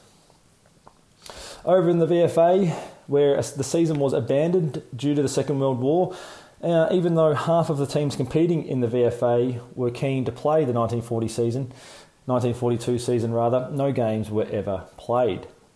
Other winners included Maine up in Queensland and Ballarat in Western Victoria.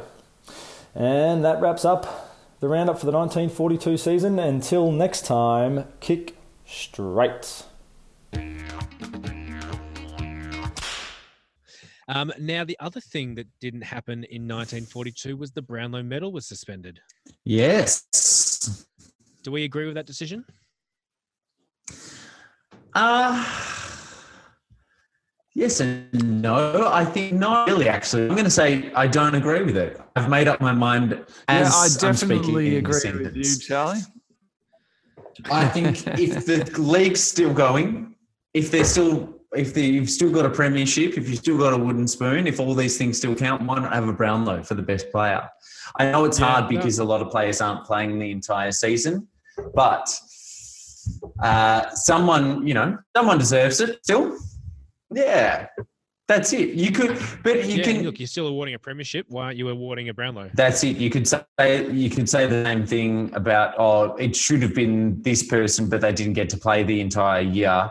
Well, yeah, but the premiership could have been won by three other teams as well, but they didn't get to play out whoever they wanted as well. So if that counts, then the Brownlow should count. Yeah, well, one thing we can look to if we if we choose to is the uh, the old champion of the colonies floating around still. Oh, it's still going, is it? Well, um, CC Mullins actually publishes his book in a few years' time in 1950. So, He's really winding up. And, well, he's got Jack Dyer winning the uh, champion of the colony this season. Although there is some conjecture that maybe it was Ted Cordner.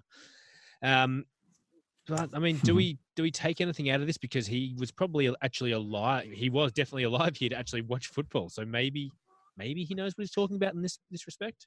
Hang on, when did uh, when did he die? Eighty three. Yeah. So he wrote. Okay, So so his book was released. His first book was released in 1950. So he was he okay. So he's old enough to actually have a good understanding, I guess. Yeah. Look, nah, I I still can't give him too much credit because it's just it's one guy's opinion. It's not like I guess the Brownlow is umpire's opinion, but if we if we agree if we agree that it was Ted Cordner of Melbourne, then I'll I'll back him Yeah, hundred percent. But But Charlie, here's the thing. He's he's also in one of his books. He's got Ted Cordner winning it in 1941. Now, if you remember, Ted Cordner only played 11, Ted played Cordner 11 games. started. Yeah, Hmm. yeah, exactly. don't know what to think. No, so he's so it's got so that that way's got to be the right way around. He also had Vic Cumberland winning it when he was in New That Zealand. was, that was so Andrew Gavin winning it when he was in Perth. yeah, so it doesn't really make a hell of a lot of sense. The man's lost his mind. Um, so we'll just have to unfortunately go with the fact that there is no Brownlow for a few Yeah. years' time. So, Mm. uh, yeah, we'll, uh, we'll Sad. in I think 46 is when it comes back. So a few episodes away, which gets us to finals. Oh, finals! So, finals to be played at Princes Park this season, the MCG occupied by armed forces. Mm. Don't like it. No, I don't like it at all. no, call it off. First time since 1901, finals haven't been at the MCG. So we should say um, at some stage during the season, in fact, I think it was somewhere near the middle of the season, on the 12th of July, there was a combined services team uh, that played against a combined team of VFL players chosen by the Lord Mayor of Melbourne, uh, who was uh, Sir Frank Beaurepaire. So the, the teams were, uh, they included, um, the combined services team included Percy Beames, Alan LaFontaine, Jack Mueller, Alby Pannam, and Norm Ware, and plus many others. Uh, the other team included players such as Norm Smith, Jack Dyer, and Bob Chitty. So I didn't have the whole team names, but look look at some of those Yeah. names. It's fantastic. I like it. Absolutely. Now you spoke about this at the start of the episode, didn't you? With um, we had lots of uh, um, what do we call them? Community uh, charity. uh, s- matches. exactly. And that's not the end. There's- We'll talk about another one after the game as well. Oh, Yes. So we've got finals starting in August as well. 29th of August was the first semi final. Yeah, weird. South Excellent. Melbourne versus Footscray. Oh, South Melbourne oh. versus Footscray.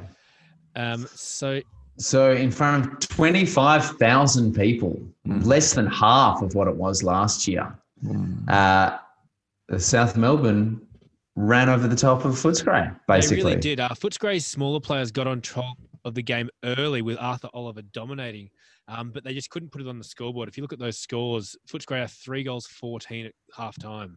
Yeah. So a, f- Yeah, to three goals five. So they did not make the most of it. so a fluky uh, South Melbourne point following an Alby Morrison mistaken kick out cost them a goal, and this kind of gave them the momentum. Uh, in the third quarter, the Swans really kicked away. Six goals in 10 minutes saw them take control of this game.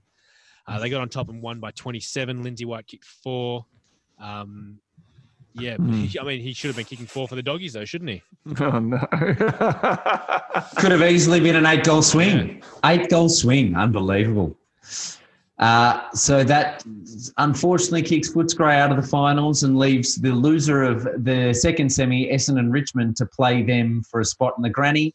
Correct. Uh, Essendon Richmond, definitely the two top teams of the year. And uh, they came, but they both got hard. And um, Richmond managed to uh, to take it up to the to your mighty Dons, They Timmy. did. They uh, they were the better team on the day. They just took control. Essendon couldn't get their game going. Dick Harris kicked five. Jack Titus three. But following this game, Dick Reynolds came out and said, "Look, I'm warning Richmond. We're going to win the next game, and then we're going to win the grand final against them, and we're going to win it well." Ah, good confidence Um, from the young Now, captain, on the other side of that, from King Richard. On the other side of that, uh, Jack Dyer um, he told his players, "Well done, boys. I want to congratulate you all. You played splendidly and with the true Richmond spirit. You're off the chain tonight, but next week in the following one, I want you to look after yourselves, for we're going to win this year's premiership." yeah, only have three beers. Yeah, there yeah, no curfew. So that takes us to the prelim. So Essendon were a little stung after they lost to Richmond and came in um, to the South Melbourne game pretty hard, very much wanting to win, as you said, as Dick Reynolds sort of alluded to. And they managed to get the job done. Essendon winning by 28 points to South let's, Melbourne. Uh, let's just hear from Dan Eddy and his take on this game as well, quickly. Yeah, well, just on the prelim final, mate. At half time, uh, South Melbourne's five points up, so we're we're a little bit uh, nervous. And I, I was very fortunate to sit down with Ted Leehane, who was I think he was about eighteen in 1942. He only died a couple of years ago. Ted, a lovely, lovely man, and he he was a young centre forward, and he he could clearly still remember half time in the rooms. And I've um, I've got it here. What he said to me. He said. Um, he said it was one of Dick's most stirring speeches in his short time as coach. Um, he, he at halftime, Dick gave us a real rousing up. He really told us what he expected in very direct terms, and that's the only time I can recall Dick really named players and got stuck into everybody. And uh, after that, they went out and kicked seven goals to one in the third quarter and sort of booked their ticket for the grand final. And um, uh, Ted told me, he said, that was through Dick that sort of spurred everybody on that we got home. So that was uh, that was his real first serious test, I guess, as a coach, and he he inspired his players. Um, now, this was also Essendon's first win at Princes Park since 1925. yes. Yeah, It was a big huge. hoodoo, and Essendon, the only team Essendon was scared of coming into the finals was Carlton. because they couldn't win at Princes Park, and luckily Carlton didn't make it. Well, thank yeah, thank God. Yeah. Which takes us to the great grand The final. grand final, Essendon in the grand final again, second year in a row. Yeah, good on them. Maybe they can do something better this time, though, Jimmy.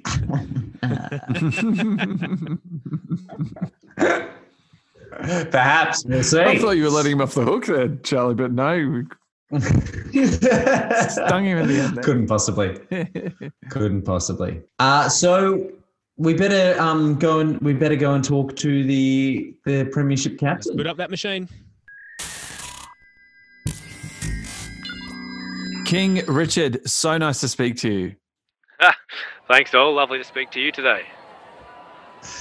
So, uh, Dick, after a few years as captain now, how does it feel to finally reach the pinnacle? Yeah, well, look, geez, we, we got pretty close last year, didn't we?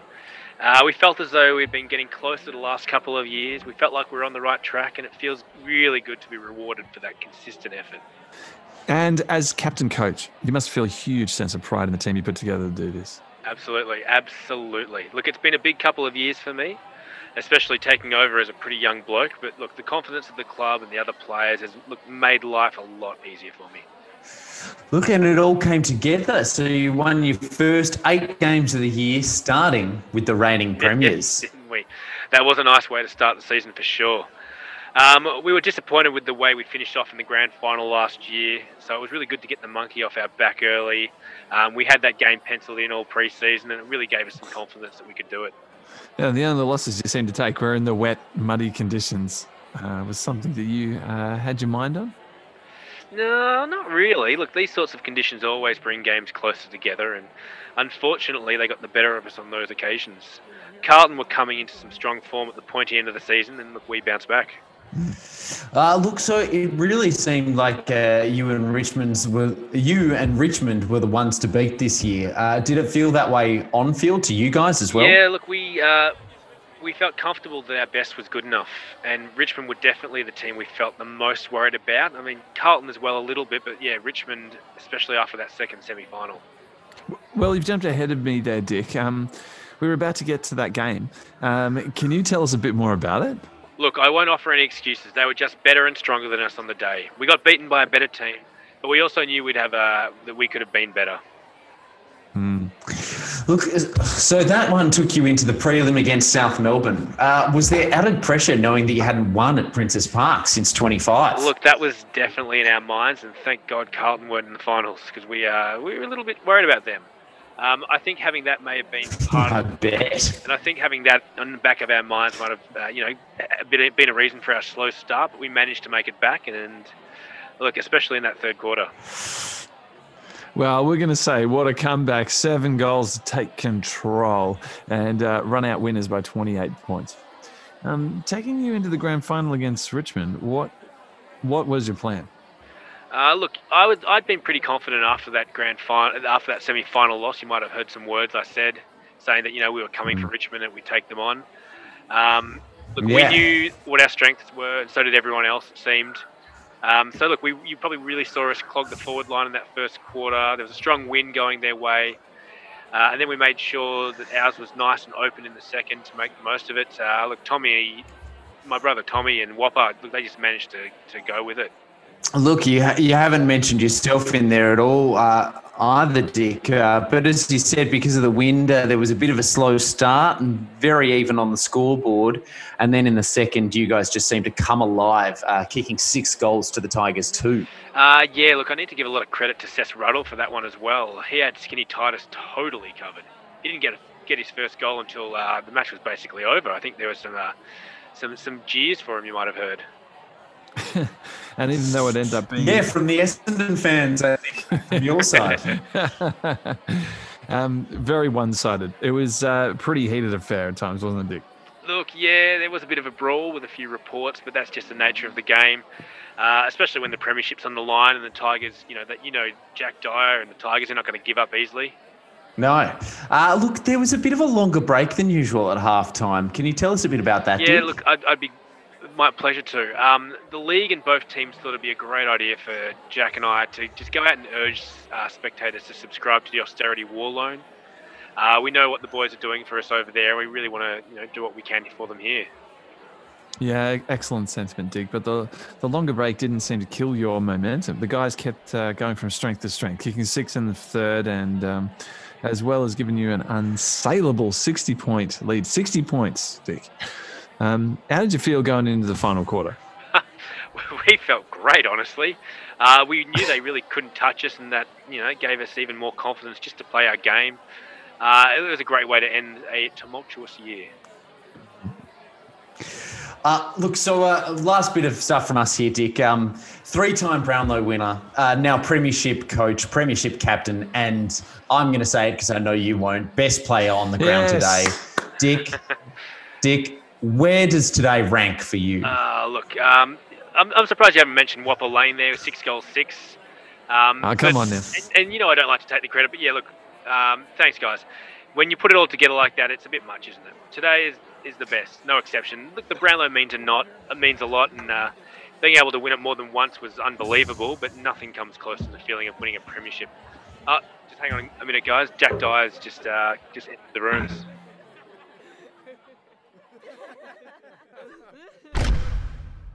You can laugh. My players are over there crying. They can't taste their beer. They hate your guts, and you're all here laughing. Well, enjoy it. Because next year, I'll be waiting over there for you, Reynolds, and it'll be your turn to cry. I'm congratulating you now, but I don't mean a word of it.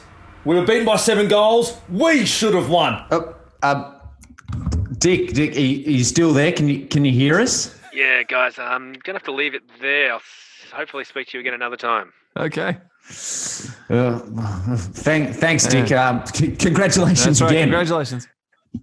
Thanks, bud. Great to talk to Dick there. Now, I've got a little bit of audio from Dick later in his life reflecting on this game, so let's have a quick listen Yeah. to that as well. We went on in 1942, and I thought that was one of our, well, as far as I was, I was concerned, it was a, a marvellous achievement. Uh, to win my first grand final or play the club, and, and, and that, although I've won Brownlow medals, I feel that winning winning the premiership in 1942, that was the highlight of my career up to then. Yep, beautiful. So in that game, uh, we got Gordon Whopper Lane with six goals, six. Dick Reynolds kicked four goals himself. Jack Casson three. Exelby two. Durl two. Abbott and Reynolds one each. That being Tom Reynolds. For Richmond, we got Harris with three. Dye with two. Titus with two. Hay, Martin, Merrett, and Randall all with one.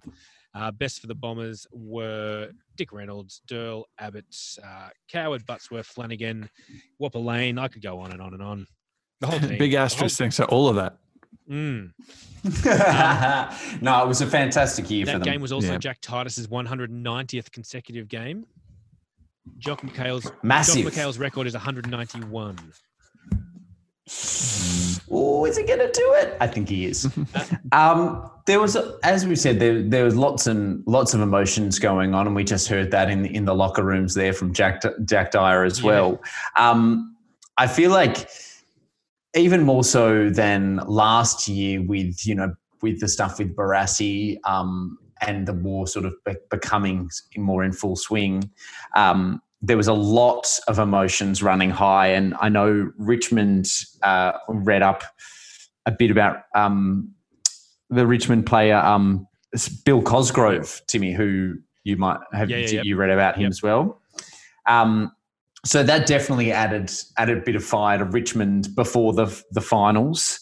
Um, Cosgrove he wrote a letter to um, Well, I think it was actually his. no, sorry, Brian Hanson. Yeah, Brian Hanson uh, received a letter from Cosgrove squadron officer about how much he loved the club. And he said things like, when you unfurl the, that flag this year, I want you to know Bill Cosgrove will be with you in spirit. Mm. He was a, so go in and win, Mr. Dyer. Best of luck to you and the Tigers. Yeah. So every player in Richmond steeled themselves to win that flag for Bill Cosgrove, um, which is probably why he he took the loss more badly than he usually did. unfortunately. Um, and if you were wondering, uh, Bill Cosgrove's nephew is Peter Cosgrove. Oh chief wow, defence, yeah. amazing! Yeah, Um, yeah, good. Uh, that's yeah, that's, that's inspiration, and, and you can imagine Jack Dyer would have been pretty shitty that you know they couldn't couldn't quite Yeah, get the job done, absolutely. especially after knocking them off in the semi final. two weeks earlier. Yeah, definitely. And look, there's there's so many stories like that, and we'll go into more detail on stories like that when we do our little special about di- some a few different things. Yeah. But uh, I thought that one was just really interesting and gives you a bit of an insight into why Jack Doe may have reacted the way he did. Um, now, the reserve premiership was won by St Kilda this year. Yes, uh, quite well. A big asterisk next to that one. There were about four four clubs that didn't have reserve sides this year. They knocked off uh, Fitzroy 88 to 57. But um, St Kilda being St Kilda, the senior committee gave a trophy to each successful player. Oh, Embrace it when you can, Yeah. boys. Always celebrating mediocrity, those Saints. Mm, they Um, certainly week are. after the grand final, there was a patriotic match. Essendon playing a combined services team. Uh, this is that team, Charlie. From the back, Okay, here we go. Carlton, Hillard of Fitzroy, Bywater of South. We've got in the halfback Smeaton of Richmond, Mueller from Melbourne, Jack Grant from Fitzroy. The centre line is Toms from Footscray, La Fontaine from Melbourne, Trainer from South. no. Half forward line is Bob Pratt from Coburg, John Todd from Williamstown, Handley from St Kilda. The forward line is Morris from Richmond, Laurie Nash from Camberwell, Huppats from Footscray, and the centre fol- the followers uh, Frank Curcio, captain from Fitzroy, Norm Ware from Footscray, and Charlie Pannam from Collingwood. Lovely. So hang on, did you? Uh, Oh, you Ron- said Ron- John yeah, Todd, sorry, but Ron Ron, Todd, Todd, yes. right? Yeah. no, okay. Bob Pratt and Ron Todd in the same forward line, And, unbelievable. and Laurie Nash. And Laurie Nash, and then you've got Norm Ware as well in there. Um, Yep. Yeah, geez. Okay, that's But- that's not a bad sign. Yeah. But Essendon won. Essendon won that game, which was raising money for the Lady Dugan Hostel for Women's Fund. The final score being 24 goals 18, 162 to 20 goals 15, 135. Dick Reynolds, best on ground, seven goals from the You can't beat match fitness, can you? Unbelievable. No. Yeah. So okay, Brings us to the uh, the pointy end of our episode. it does. It does. Um, so just just for your information, guys, the bye curse. So Yes. the team following the bye won nine times and lost six times. So is it a curse? There was no curse in 42. It's a ble- bye Asterisk. blessing. They call it. bye blessing. um, so let's uh, let me just run through a few retirees for the 1942 season. Yeah. We've got Frank Gill at Carlton, 205 games. He's been playing since 1929. Who cares? I couldn't work out whether he, he's the last 20 player left in the 20s or not. I'm not sure. Bert Mills at the Hawks, 196 games. Charles Skinner from North Melbourne, 114 games. Uh, Bluey Truscott, 50 games, two flags. Keith Ray Bluey Wortman. Truscott. Mm. Ray Wortman, I believe, a winner of the McCracken Name Award, uh, 125 games and three flags among his uh, his lesser achievements. Yeah. Haydn Bunton, 119 games, three Brownlow medals. Zero finals. Um, Albert Albert Lita Collier, uh, 217 games, one Brownlow, six premierships. Jesus. Um, and Wal Lee, as you said, Oh, beautiful. Charlie, head trainer at Collingwood for 50 years. Um, and the other one is Dan Minogue. What? This is his Yes. Last season in charge of as a coach or a player. Uh, So we've 600 got. Yes, go on. So 363 games as a coach, um, being involved at Collingwood, Richmond, Hawthorn, Carlton, St Kilda, and Fitzroy. How many premierships? Just the two. Two, yeah, Two as coach. Yeah, to his coach. Um, but yeah, an absolute legend of the game. Um, I think he moves in to be a player rep in the tribunal. So I don't think we've heard the last of him, Hmm. but his playing day, his coaching days are now an end. He's a real football man, Tim uh, Kaz, as you'd say. I was just thinking that. All right. Uh, so shall we wrap things up to end the episode? yes. So, uh, Tim, who won the premiership this year? The Bombers flew up, up, up. They did. Flag. Kaz, 53 points. Kaz, who was the leading goal kicker? uh, didn't you say it was our mate Titus again? No, not quite. It was it was Lindsay White Thank you. of of Geelong slash Footscray slash South Melbourne. uh, Who knows which I- one it can I was? propose something? Go on. We, we've got the we've got the Coleman Medal and the Coleman Medal rules, which is you know the home and away season. yeah, Should we have a name for the, the leading goal kicker overall? Should it be like, I like, like the Gordon it. Coventry Award, the Gordon Coventry Medal, or something like that? Yes. Well, hang on. Yeah, okay. Let's let's sit on the name for a minute. Yeah, 'cause why I've don't we got an it idea Jimmy about who it Freak? should- Yeah, yeah. No, I've got, I've got. Yeah, we've got to have a think about this. Thank you. Okay. All right, we'll come back to that. Come back to that next episode. Yeah. Um, wooden spoon. A wooden spoon. The Mayblooms, the mustard pots, Hawthorn, unfortunately. Their sixth wooden spoon. Yeah. Um, highest score for the season was a Richmond's 30 goals, 16, 196. that is just outrageous. 99 goals in four games. Oh, it's insane. Um, now, Kazman, the McCracken Name Award. I got some interesting ones for you. Going to go through them very quickly. Okay.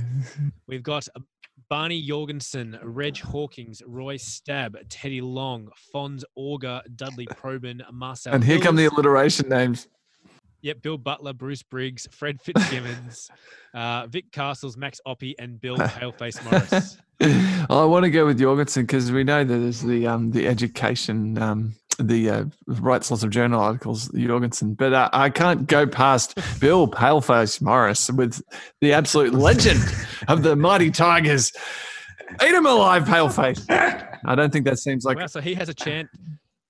So he has a chance to be the first dual McCracken Award winner slash Brownlow Medal winner. absolutely. Wow, unbelievable. they couldn't have What? chosen. That, that would be the honour. All right, so the grand final tally as of 1942.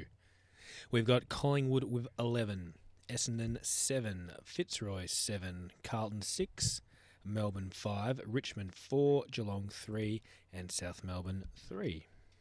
Um, so that I believe brings us to the end of another season. Of 1942. 42, a great what. one. Big asterisk. Can you believe it? There's no asterisks over that season, Kazman. There's three asterisks, and you got to scroll down. You got to read the details there. Absolutely. No, we're learning a lot It's about. Legitimate, a legitimate premiership. No, we're learning. We're learning a lot about Essendon and their tricky ways. That's right. Well, I Essendon don't aren't, like it. aren't compromised, are they? Um, that's hey, one thing. Hey, we, we we win premierships. We win them if they're round robin series. We can win them. It's true. If if there's a compromise season, look, we, we can win it anyway. Any way you want. Yeah, we can Well, adapt. Totally. Uh, well, that brings us to the end. Looking forward to 1943.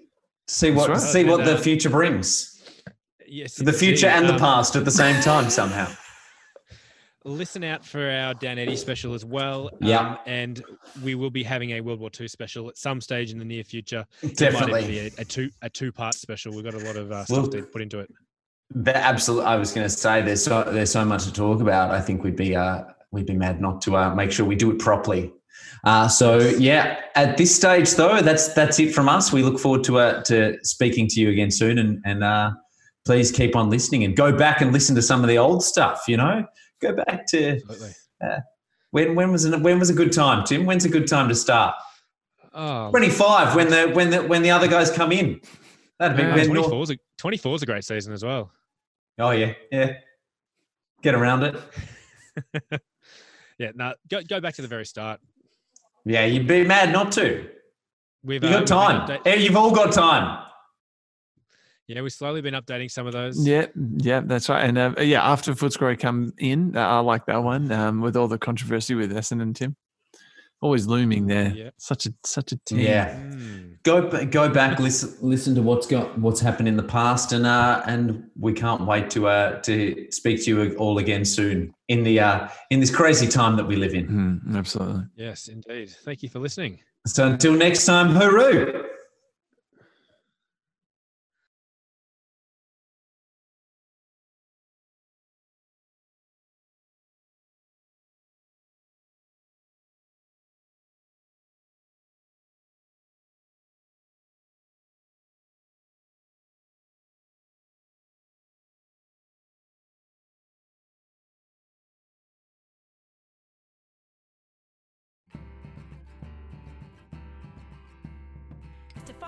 More about the Kick to Kick team and the sources we use, visit our website www.kicktokickpodcast.com. You can contact us via email at kicktokickpodcast at gmail.com or find us on Twitter and Instagram under at kicktokickpod. Thanks so much for listening.